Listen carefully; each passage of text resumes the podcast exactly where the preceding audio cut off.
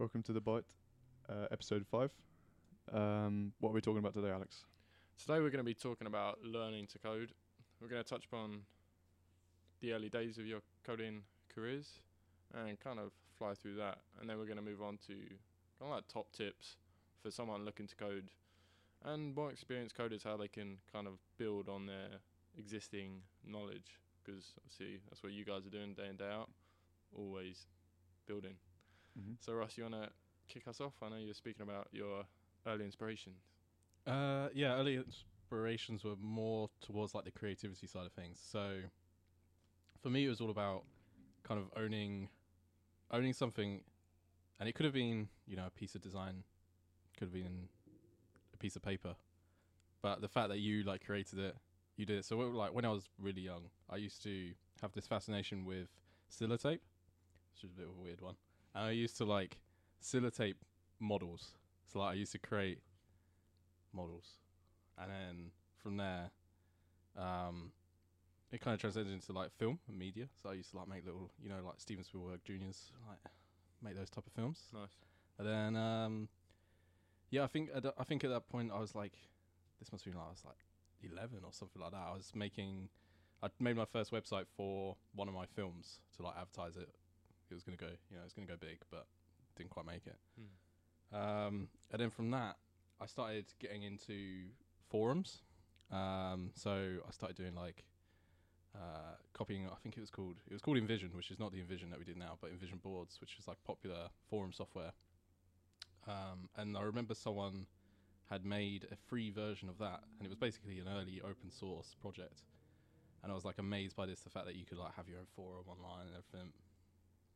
Uh, and so f during that I was kind of picking up a bit of H T M L, C S S sort of stuff, and then uh, it was written in P H P, so I started picking up P H P, um, and then after that I started, I think I found like Flipper or whatever the alternative was at that time, and I noticed people were like buying and selling these things, so I think I bought I bought a website called famous geek dot com, and it was basically a really terrible blog about famous people, geeks, right? So like Jeff Bezos and all that. That's what it says on the tin.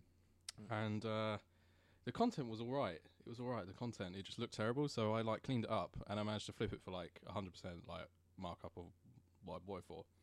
And I think that was kind of like, I was in love from that point with yeah. like the web side of things. And I mean, um, and this was still like, this is before university, before college, I believe. And then college came and you could start to specialize in things, so uh took up computing there, uh learned a bit more about programming there, still still enjoyed it, and then yeah, went to university, studied computer science, kept learning all through, and it's always been kind of learning just by application of different projects that I've had over the over the years.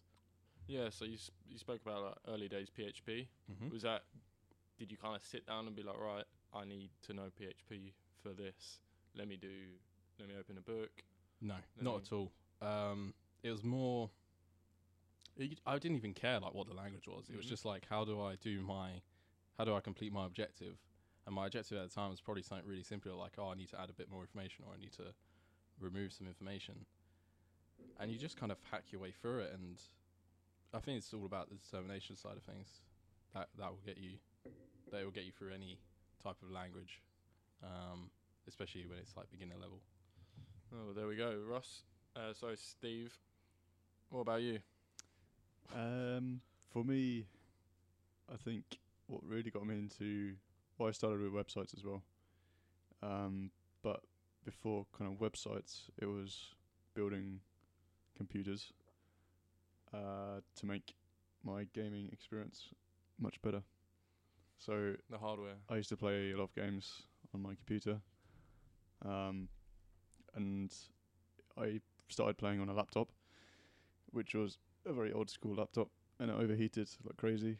And so first thing I bought was like a cooling fan, um, and then I had like multiple fans around me whilst I was playing games, and it got a bit too hot. My hands were burning, like literally they turned red because it was so hot. What games were you playing there? I was just Counter Strike, one point six. It's not, it's not a graphic intensive game, but uh, even even that game, uh, you could do all these configurations, and on the forums of the games and things, everyone kind of posted how you can improve the performance, how you can improve the game graphics, or decrease the graphics to inc- increase the performance and the F P S. Um, and that got me interested in kind of how you can manipulate something to get a reward out of it, in like, because I could see the rewards by playing the game. I could play the game better yeah. by doing that. Uh, and then I kind of joined a clan in my game, and then for the clan I, w- I wanted to build a website, because everyone was building websites. Everyone had their own website. It was like a roster. Um, so I got a, a not so legal version of Dreamweaver and uh, started designing a website, because that was a design tool, but you could sort of export it as a H T M L and C S S.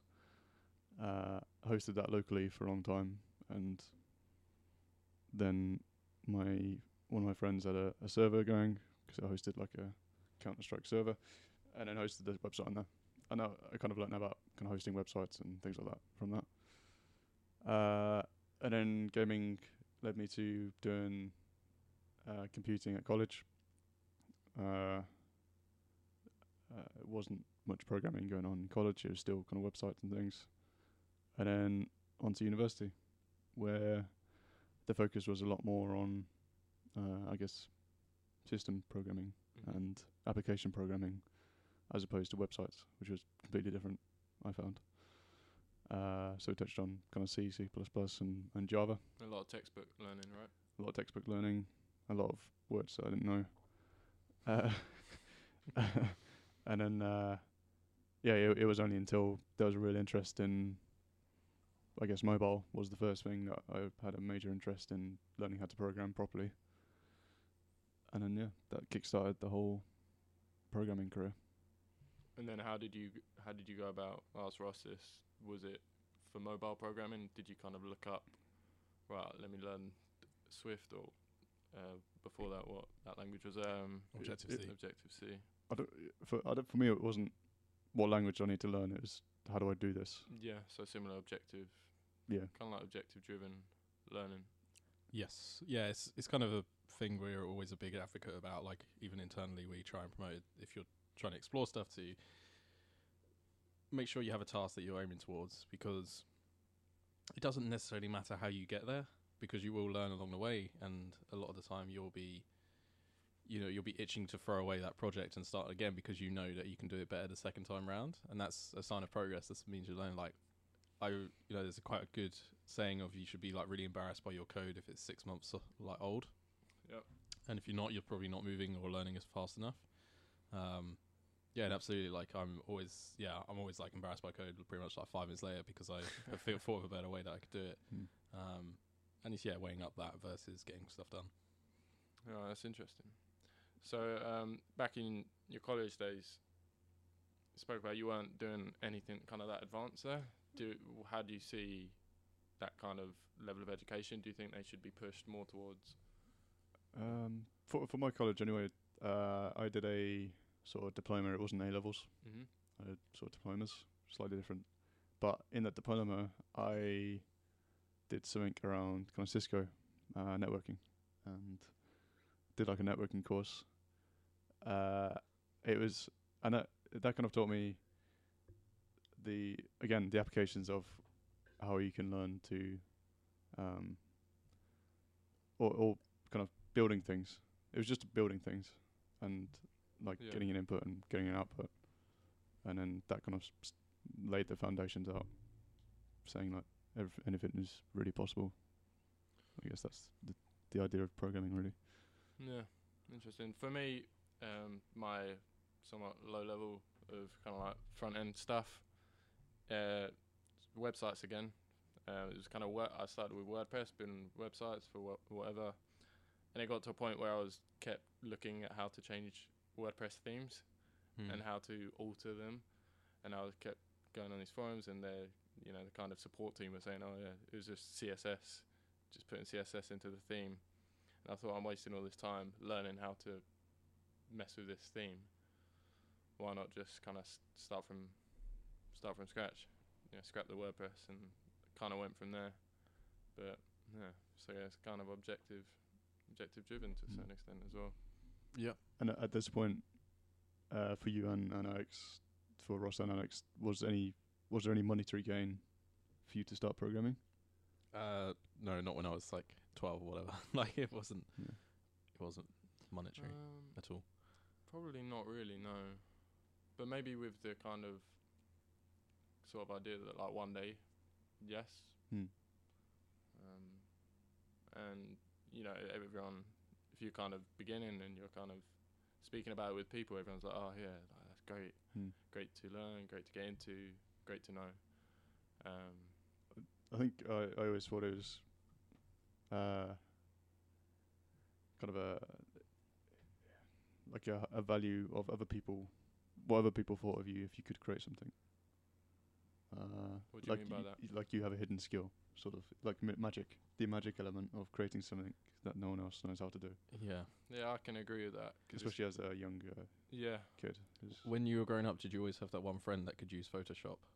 Yeah, but you couldn't, and you thought they were the, you know, they had that yeah. was the secret genius. You're like, oh, can you do me my forum avatar or you know, or that? Yeah, yeah, that was always the same with kind of like making movies and stuff as well. People were just like, wow. Yeah. It's like, It's like, oh, Windows Movie Maker. Yeah, when I uh, when I used to like, mess about um, videos, I got green screen. I used to show show people, and they'd just be like amazed. And I'd like, I used How to look up that? all this uh, chroma key chroma key technology. And it's just like having that uh, like a U S B. The guy who had the U S B with full of games, and he just passed it along. There's always one. I wonder where that's. Yeah. That started on there. Yeah. I wonder if there's like one guy. Just dishing out U S Bs all the time. There's an uh, slightly off topic, but there's a, in Cuba they have a network of kind of these U S B sticks that have a lot of like programs, like American and like T V series, music and media. All right. Really interesting. But anyway, so we want to touch upon kind of if someone's listening now and they wanted to to be begin coding. Yeah. What would kind of be your top tips or kind of like actionable steps for them?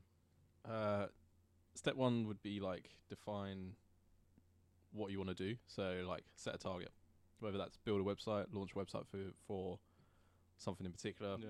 build an app. Uh, and then the second would be like go away and do some research into like how, not it doesn't have to be like how to learn to code, but just like how do the pieces of those puzzles fit together? If you're building an app, you probably need a back-end server. How does that work? And then there's bits that you can kind of trim out of that. Um, for instance, like with backend server, you can use something like push uh, Firebase. And from that point, you'll start to learn a bit more about these technologies and become a bit more immersed in it. And then go and find, and then go and start breaking down your problem, break your problem down into smaller problems. Um, and then from that point, you'll probably start to find like similar stuff out there. So if you go to GitHub, um, you, there's tons of open source projects on there. Um, and you'll tend to find something that's fairly similar to probably what you want, or if not, has like some similarities in terms of U I. And then you can just look at that, run it, run it up on your phone. Um, you know, follow the instructions to launch like as a website in a local environment, uh, and then do kind of what we've been talking about: tinker it. You know, change it a little bit, try and massage it into what you want it to be, and eventually you'll realize, ah, I'm, you know, I'm making progress here. Yeah. And you know, it's you, yeah, you'll start riding that curve and. Hopefully you start make feel like you can get to somewhere. Hmm. Yeah, it's it's like the uh, the early days of when I was doing websites. You kind of just view the source and then change things right on the web browser. It's that sort of element. But if you do that with a larger application like a, a mobile app, and you manage to clone that and just tinker with it, you just learn you learn so much from it. So do you think that's that's quite a good way then to kind of start with something that exists and yeah. start looking at it, breaking it down, yeah. kind of try and make it your own? It just breaks that immediate massive wall yeah. that you have to climb. Blank canvas. Yeah. Yeah. That is interesting. Um, and like Ross was saying, with breaking things into smaller chunks, uh, just making progress, any any progress, will just feed it. And mm. at the start, you can feel so overwhelmed. Without like nothing, you can't do anything. But just trying to break it down into something that you can do. Yeah. Even a small project, you don't you don't want to.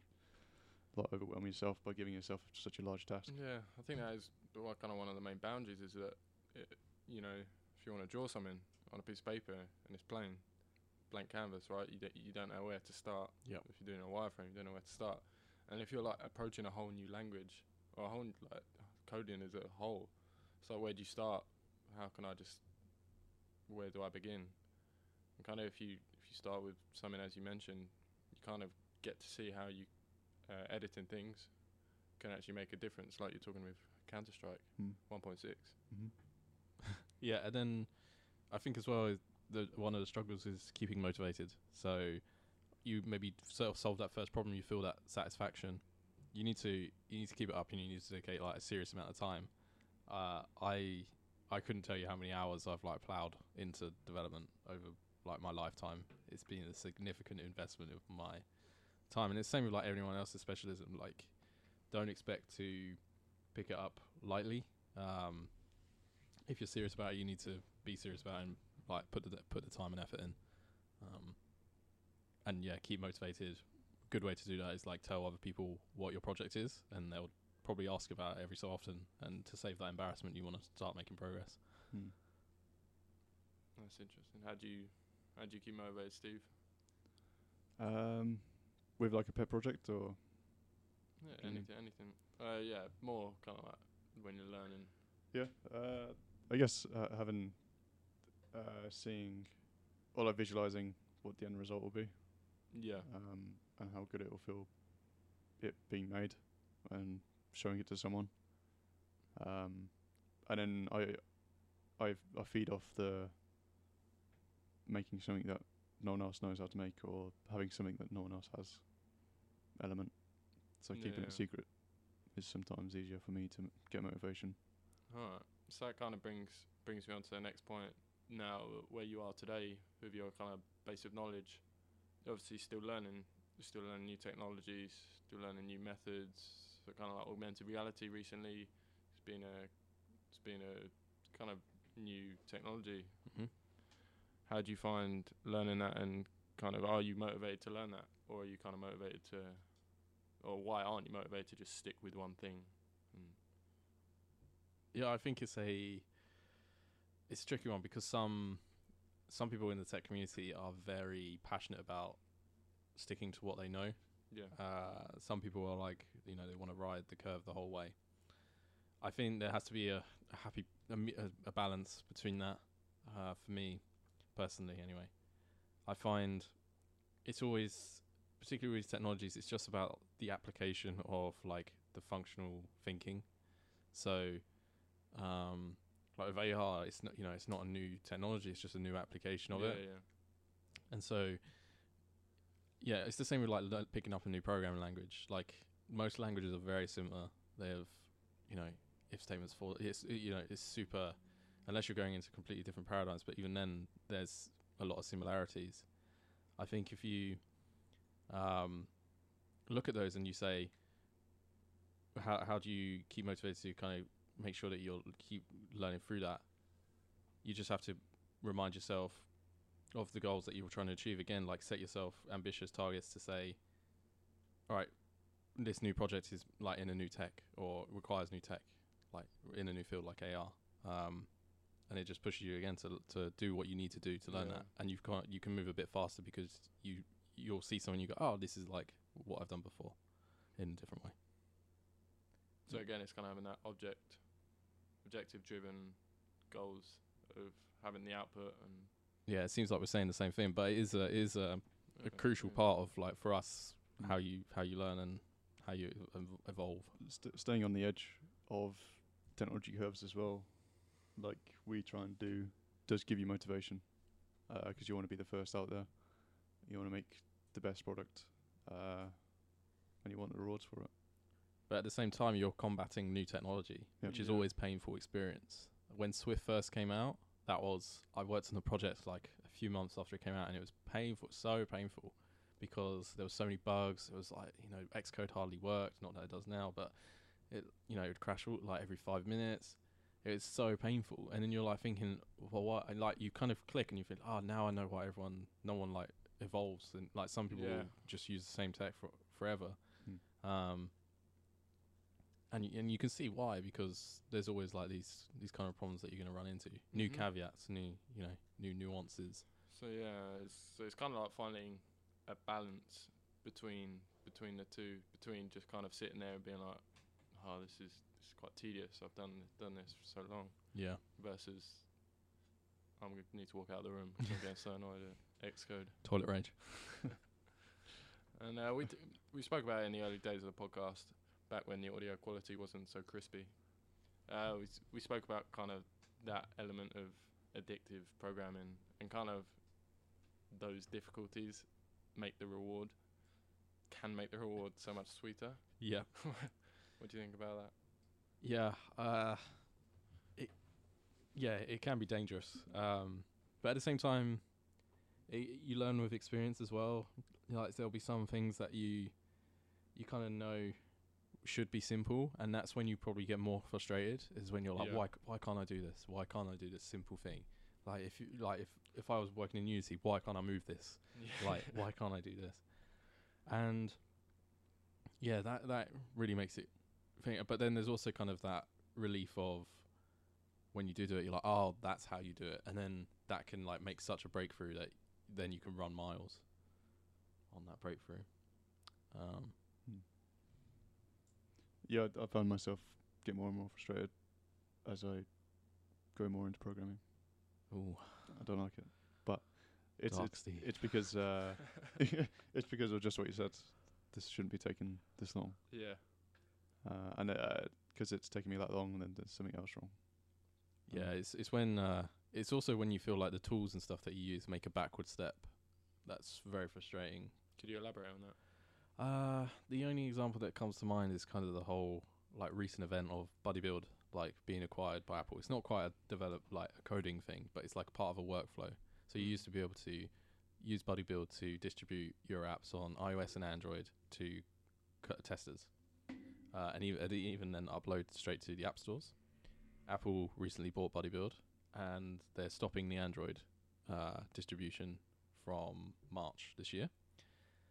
That's frustrating. It's it's a backward step because it means that we now have to find another solution for that. There aren't many great solutions, and it means that you know productivity will suffer because these development tools are now taking a backward step because of this you know business decision, which I, I understand, but it's just it's really frustrating in like hmm. when you're trying to run a business or trying to develop products that yeah. your your the tools aren't like trying to help you. They're actually being counter counterproductive. So that's a great uh, kind of advice there of loads of code, but then you'll get really annoyed, so you'll want to stop. Yeah, but I, yeah, I think that's about anything really. I don't think. Yeah, it's well, it's it's the whole like uh, yeah, it's kind of that balance that you were saying about keeping on the edge of new technology. Um, Because maybe that won't frustrate you as much because people are more understanding of the constraints and yeah, mm. that is interesting. Like with A R, like you can drag objects through a wall. People don't. People are like fine, you know, doesn't matter. But if you did that in a game, yeah, yeah, you know, call, website, Call of Duty, laughing, you know, yeah. you're like, oh, this t that's so buggy. Mm. Yeah. Uh, yeah, it's kind of uh, expectations, yeah, I guess. That is interesting around new tech. All right, great. Um, do you, do you get frustrated uh, learning? Um, yes, I do. So recently doing some Xcode Unity stuff, and it's kind of like you see breaking through, it's kind of like breaking through those initial barriers that you spoke about, mm.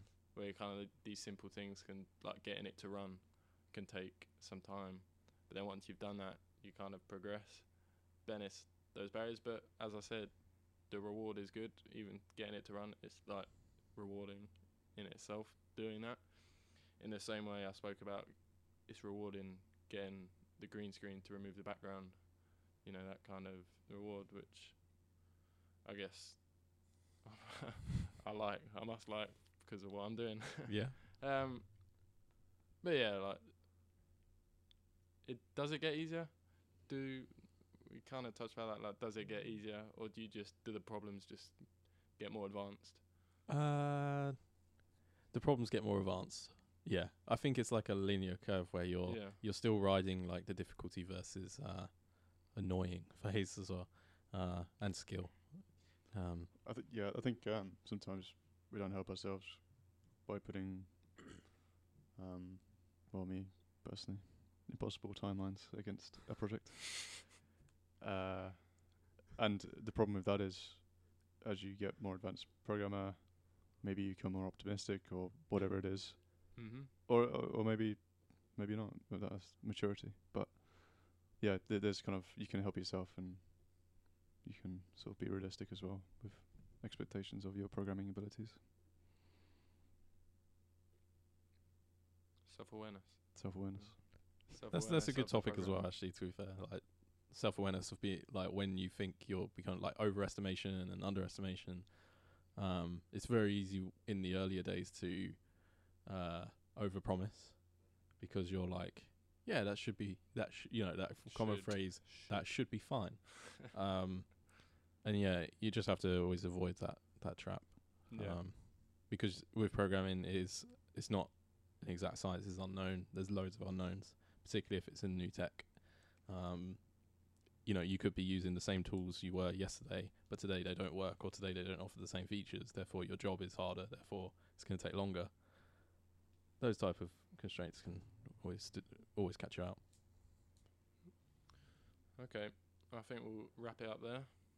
It's been an interesting topic. And next next time on the podcast, we wanted to talk about the kind of business.